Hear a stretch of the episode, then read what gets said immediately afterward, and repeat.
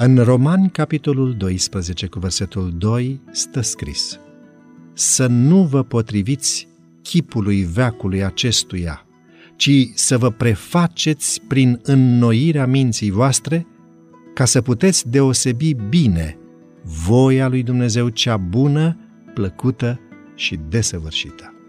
În viața ucenicului Ioan este exemplificată adevărata sfințire. În timpul anilor de strânsă legătură cu Hristos, el a fost adesea avertizat și atenționat de Mântuitorul și a primit aceste mustrări. Pe măsură ce caracterul celui divin se manifesta înaintea lui, Ioan își vedea propriile lipsuri și era smerit prin această descoperire.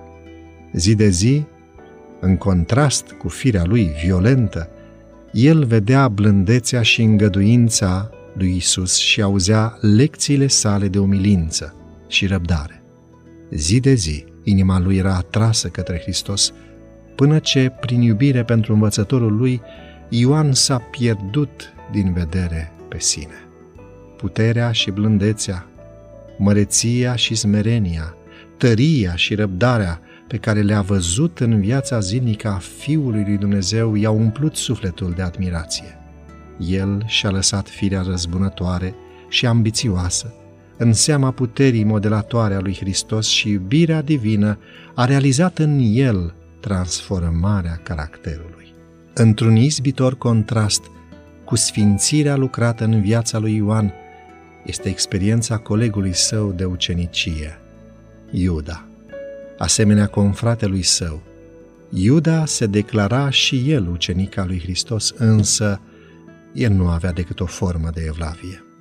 Nu era insensibil la frumusețea caracterului lui Hristos și deseori când asculta cuvintele Mântuitorului, se simțea condamnat, dar nu voia să-și umilească inima sau să-și mărturisească păcatele. Împotrivindu-se influenței divine, împotrivindu-se influenței divine, el îl dezonora pe învățătorul pe care afirma că îl iubește.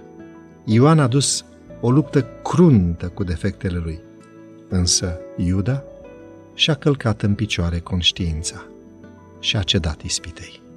Ioan și Iuda îi reprezintă pe aceia care se declară urmași ai lui Hristos.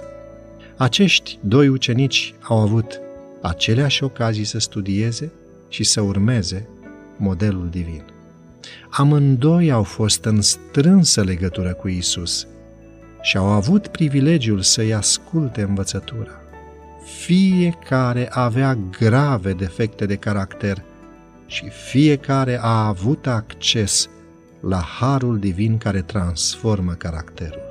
Dar, în timp ce unul învăța în umilință de la Isus, celălalt s-a dovedit că nu era un împlinitor al cuvântului, ci numai un auzitor al lui.